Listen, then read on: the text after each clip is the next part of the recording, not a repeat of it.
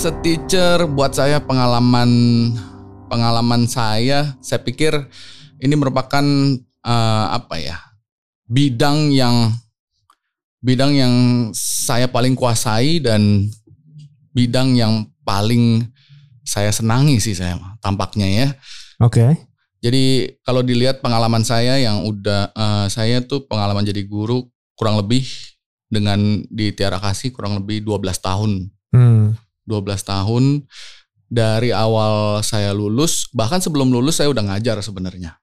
Oke. Okay. Mm -mm. Nah, jadi satu tahun sebelum lulus saya udah ngajar, kemudian baru uh, setelah itu pokoknya dari sekitar tahun 2008, 2008 ya sempat saya off, sempat saya nggak ngajar selama kurang lebih eh, enam uh, bulan gitu. Jadi setelah saya uh, setelah saya 10 tahun itu mengajar ada off dulu.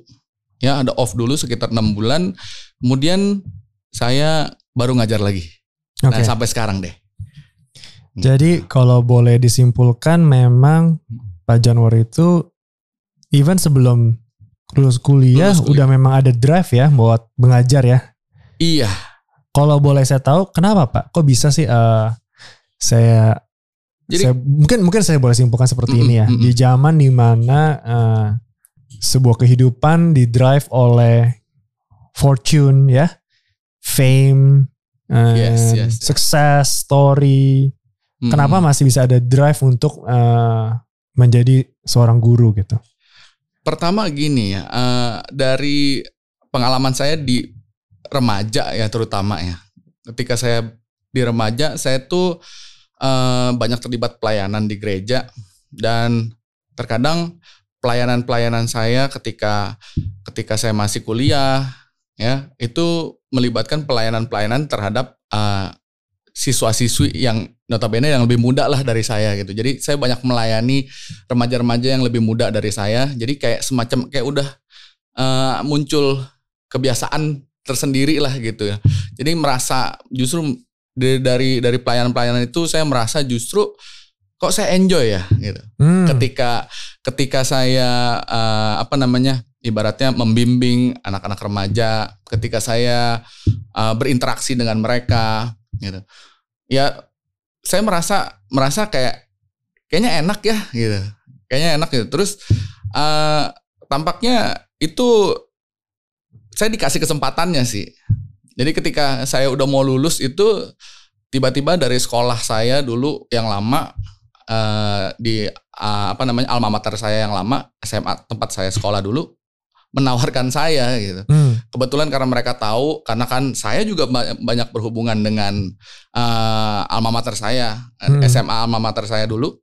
Mereka tahu kalau saya uh, masuk UI dan jurusan sosiologi dan kebetulan mereka pun lagi butuh guru sosiologi ya.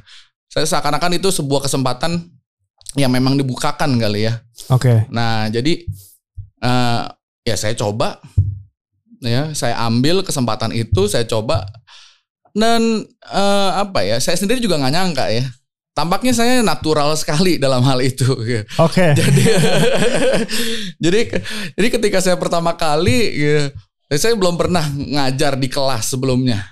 Oke. Okay. Ya kalau mentoring mentoring itu biasa lah ya. Hmm. Nah itu kan sifatnya non formal biasa. Tapi kalau bicara uh, uh, mengajar di kelas gitu, sebenarnya saya belum ada pengalaman ya. Tapi pada waktu itu ya saya masuk aja kelas ya bawakan materi yang yang ya sebenarnya yang udah saya kuasai juga kan bicara sosiologi ya saya paham paham betul gitu apa yang saya bawakan dan tampaknya itu ya saya ngerasa natural sekali Ya. Oke. Okay.